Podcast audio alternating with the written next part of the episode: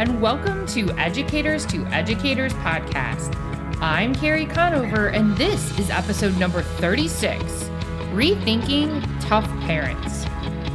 E2E podcast has been focused on career growth over the past few months as we've led up to the E2E Virtual Career Conference. Speaking of the career conference, it was a wild, wild success. If you missed the live conference and you're interested in learning more about the sessions that were presented, head on over to educators2educators.com. We are going to turn that live conference into three separate courses. So, one course is going to be for teacher entrepreneurs, those of you that maybe want to start your Teachers Pay Teacher store, or you want to sell a product, or maybe you're interested in having any kind of a side hustle, a podcast a blog, a website. That's for teacher entrepreneurs. We're going to have a second course made up of the sessions from the conference, all about getting your first teaching job and interviewing for a teaching job. And then, of course, we have a whole entire series at Educators to Educators called Classroom to Boardroom. If you're looking from making the leap from working you know, in the classroom as an educator to working for an education company.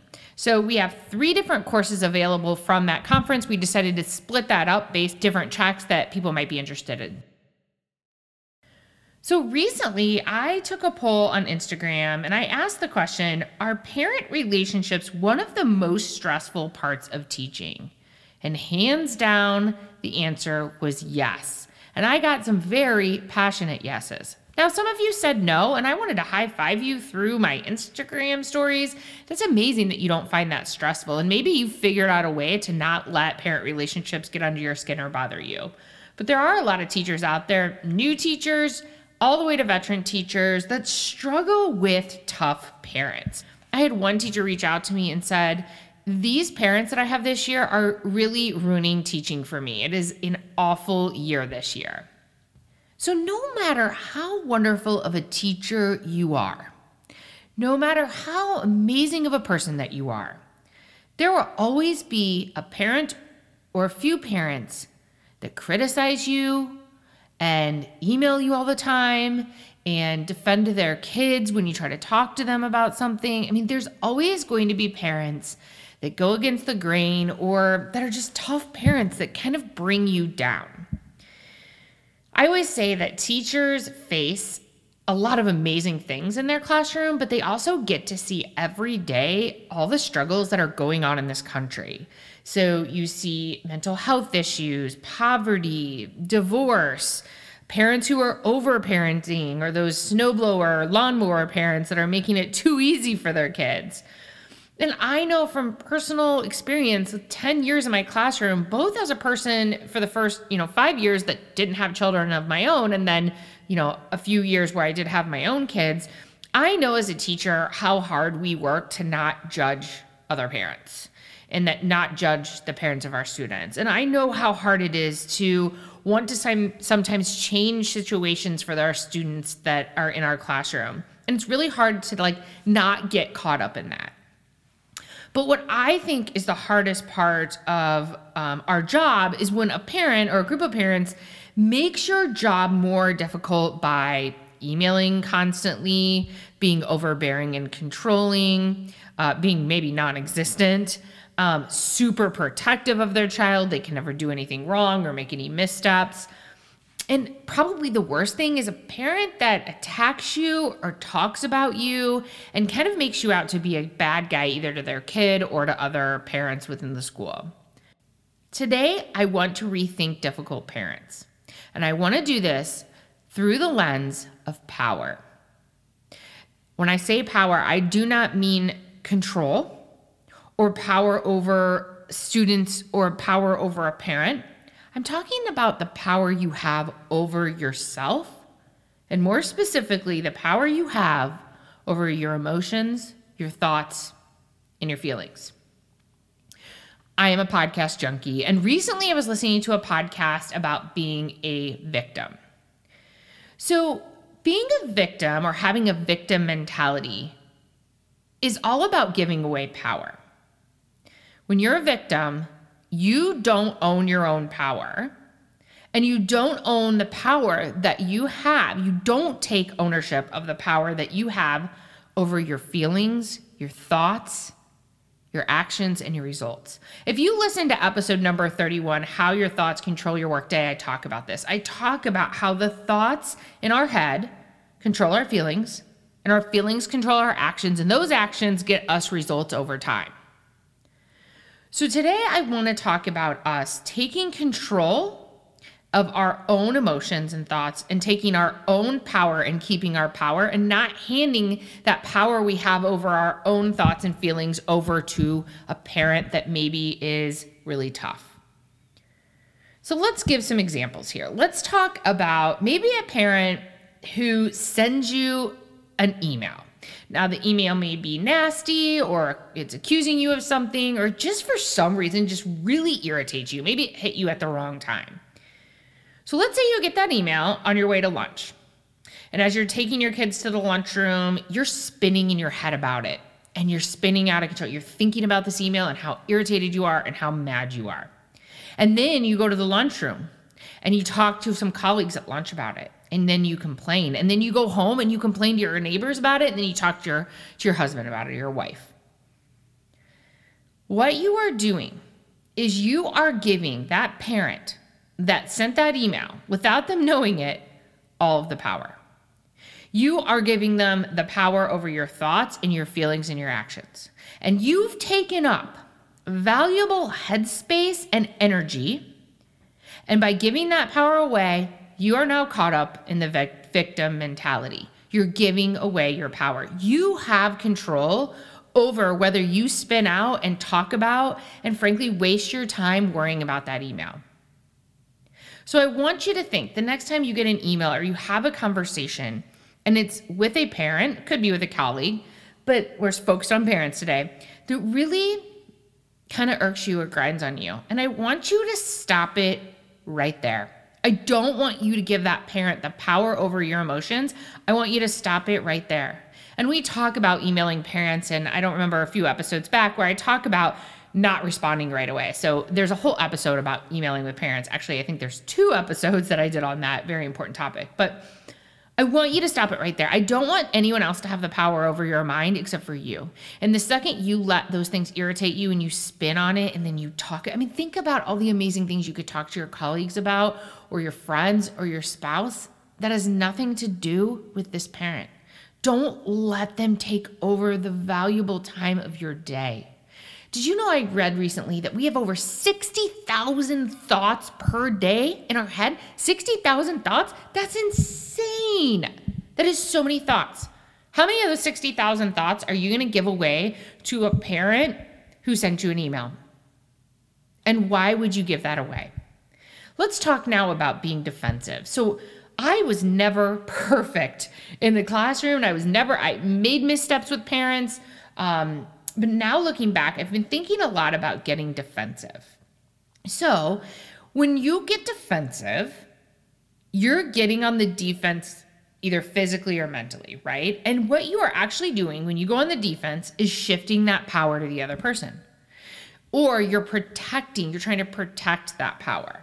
So let's say a parent approaches you and you immediately get defensive. The second you feel defensive, you're shifting power to them. So let's talk about when you feel defensive, because it's a real um, emotion and feeling to get defensive. But a lot of times, I think what happens when we're feeling defensive is that when someone gives us feedback or they're asking us a question and we start to feel defensive, could it be that that person is tapping into something that is true?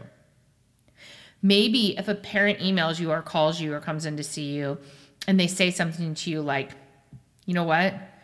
Jose, he feels like you don't like him and he feels like you don't treat him fairly.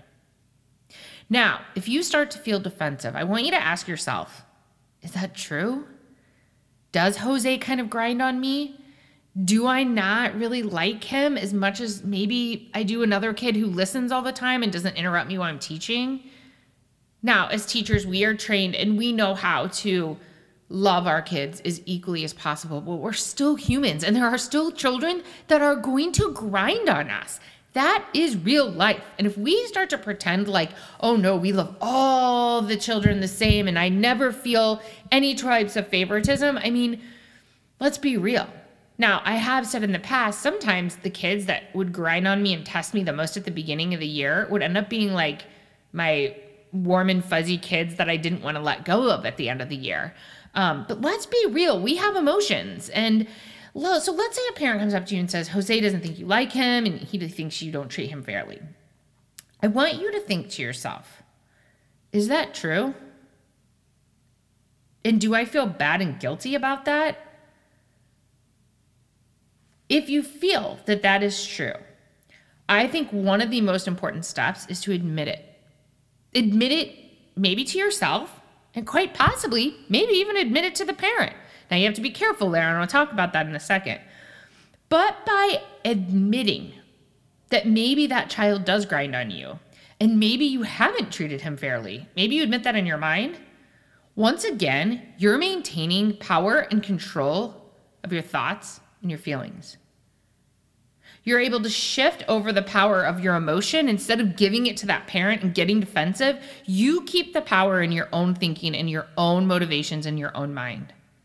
So if you are feeling defensive and you feel that urge to be defensive, I want you to regain power and admit to yourself if maybe some of that is true or maybe you did make a mistake. And if you didn't and it's none of it's true, you should be able to calmly have a conversation with the parent and say, Oh my goodness, I am I am absolutely so sorry that Jose feels that way. I love Jose. I love having him in class. He does this for me and that for me and he's such a great helper and I can't imagine not having him every day. And you know, I'm going to show Jose a little bit more TLC because how I really feel about Jose is he is such a joy. But if that that parent tapped into something to you that's maybe true, maybe you're struggling with that student, and you automatically go in the defense and you give that parent your emotional response, that can cause a lot of problems in your communication with that parent. So maybe you say to that parent, you know what? I absolutely adore Jose. But Jose tends to interrupt me a lot when I'm speaking to the class. And, you know, to be honest with you, that has been something hard for me. And I've been working on being very patient with Jose with that. And I've been talking to, with Jose about how he can be respectful of me. And I'm so sorry that he feels that I, you know, don't love him like I do the other children because I do. And let's have a conversation about how we can make Jose feel more included, but also talk about how Jose can be a little bit more respectful of me. And so by admitting, yeah, that is grinding on me a little bit, you now become more vulnerable and you've opened up a conversation and you don't act like, oh no, everything's roses. I love Jose exactly how he is. I never treat him poorly. So, just a little food for thought there. When you start to feel defensive, I really want you to dig deep and see if the person who's giving you feedback might be a little bit right or onto something. I want to give you an example. So, um, in my last, you know, couple years of teaching before I had kids, I gave a lot of homework and I admitted this in previous episodes, one of my biggest regrets, but I didn't have my own kids. I also was following the Chicago Public Schools homework policy. So I was giving in like in fifth grade, you were supposed to give an hour of homework every night. Um, but I had these, I made my homework super fun. Like I did tic tac toe sheets with books and I made it fun. But I had this dad come in. Now, this dad was a tough parent. I had heard about him. He had a little bit of a reputation in the school of being a hothead. Um, he was a hard parent not to know. And his dad came in one day after school. I, was, I remember being, it was super hot out. So it must have been like late fall when it was still pretty warm and we had no air conditioning in my classroom. And he comes in and he starts going off on me about how much homework I give and I'm ridiculous and I'm blah, blah, blah. And so I had two choices here. I had a choice one to defend myself and why I'm giving homework, and this is CPS policy and blah, blah, blah, blah, blah. Or I could listen to my instincts and say, you know what? If this dad feels that I'm giving too much homework, I will say to him, you know what? My homework policy might be a little bit too much for, for some kids. So if your child is struggling with the amount of homework, let's reduce his tic tac toe board down to one and do only the odd problems on math. I think I shocked the man. I think because he was so used to putting people on the defensive, I think he truly, all these years with his kids, knew how to go into a teacher, say things that put that teacher on the defense, and he knew he was taking that power away. I think he knew exactly what he was doing. And because I didn't put a defensive wall up with him and I said, okay, let's reduce your son's homework. Guess what happened? Guess what happened? Complete 180. Oh, I'm not here to talk about my own kid. This is just what other parents are saying about their homework. My kid can handle the homework. He will continue to do all three tic tac toe shares, squares, and all the math problems. This is not about my kid. And I said, okay, well, you know, if you hear any other parent saying it's too much homework, please tell them to come in and address it with me. I'm more than happy to talk about that workload. I really want kids to have balance in their life. I didn't let him have the power over my emotions and I didn't get defensive. I didn't always do this. I made mistakes. Um, but I think that over time, I learned that by keeping calm, cool, and collected and really uh, not letting that my emotions take over, I maintained power over my own demeanor and the way I reacted. And I made better choices because of it. So maybe a parent says to you, you know, you're really behind on grading and Johnny hasn't seen his grading and da da da da. Okay. Instead of saying, I have been on top of grading and Johnny hasn't turned on his assignments. And by the way, Johnny's been talking in class and you get on the def- defense. Maybe you pull back and say, you know what? You know what? I was really sick. I had the flu, and then, um, you know, my so- my son was sick, and I do apologize to you. I I have been behind. I've been working to catch up. Um, I I, I apologize for that, and so, I really appreciate your patience as I get through this really really tough time. So I think that yes, we want to get on the defense. It's like it's none of your business. I was sick, leave me alone. But as soon as we do that, the power is shifted to the parent by admitting, saying, "Yeah, I, I've been sick. I'm behind. I'm getting caught up. Thank you for bringing it to my attention." And then they leave and you shut it down. You don't spin on it. You don't go talking about it. You don't make a big deal out of it. You don't worry about it. You shut it down. You realize, hey, they called me out on something. It didn't feel good. I don't really like the way that felt, but I'm going to let it stay here and I'm not going to take it with me and I'm not going to spin on it. I'm not going to give that person control over my thoughts, feelings, and my actions. So, the last thing I want to talk about is being vulnerable. So, sometimes as teachers, because we do put our heart and soul in what we're doing, we can make like everything about us. And one of the things I think you can do is to not make this about you. Don't be the victim of someone that wants to come in and take that power away from you. When you give your emotional life away to others, you give then your thoughts away to others and your feelings and why would you give that time and space to someone that isn't being supportive of your best self? So let's talk about being vulnerable. True true vulnerability means leaning into your emotions of all kinds. And I've discussed before that I've gone through two really very difficult losses recently, you know, the the deaths of both of my brothers. And so I can say I have definitely learned by leaning in to both the really hard awful feelings and both the happy feelings. Being, being vulnerable as a teacher means that you face all types of feelings and emotions that you have.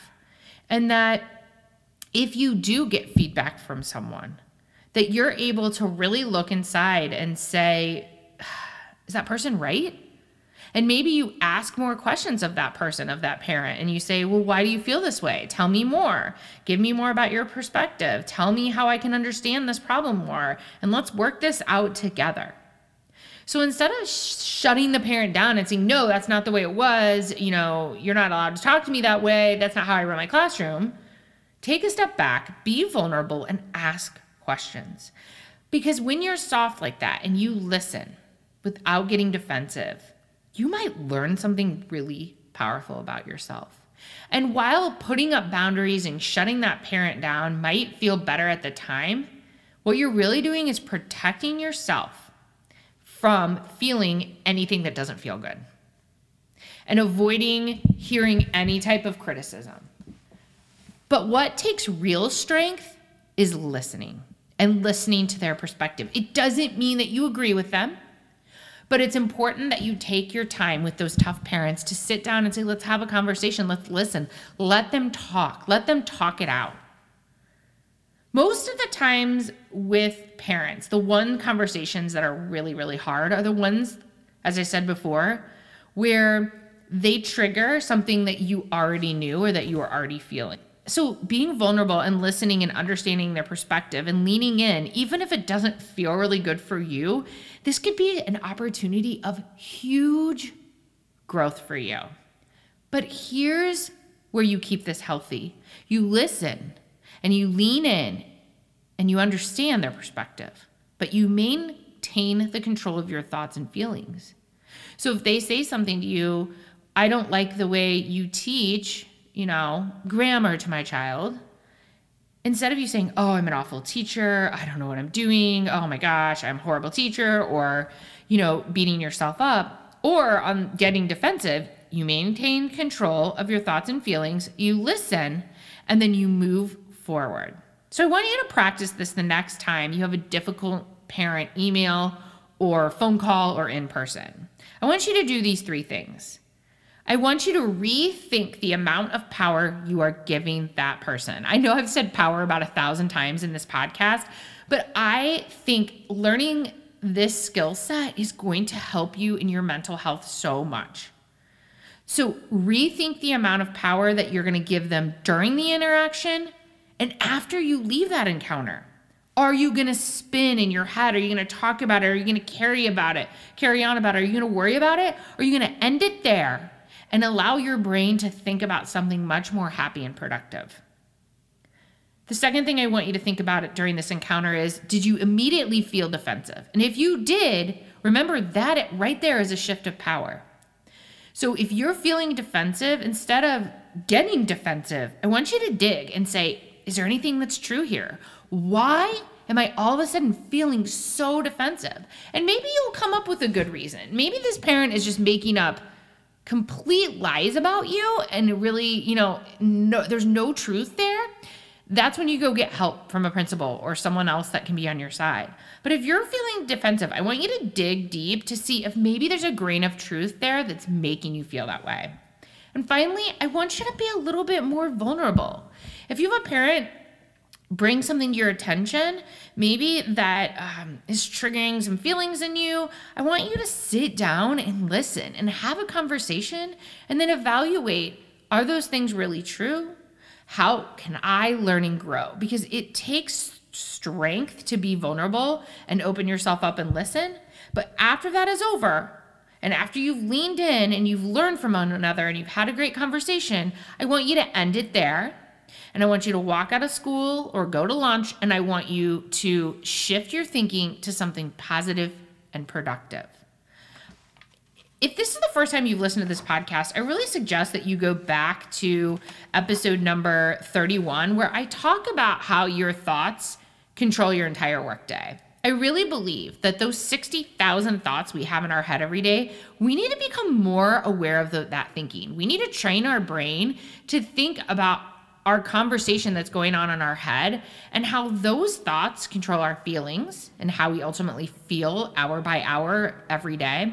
And then those feelings control our actions and how we react to things. And then finally, over time, those actions give us our results. And so I think those actions and results are the difference between being a happy human being and a happy educator and being someone who, frankly, is miserable. Listen, I am a parent. I taught for 10 years. I know how tough it is sometimes when you have tough parents, but you are in control of your own feelings, thoughts, and emotions. So remember that next time you have a difficult encounter. I appreciate so much you being here today for Educators to Educators podcast. And I look forward to being with you next week on our next episode. So until then, my friends, keep on teaching on.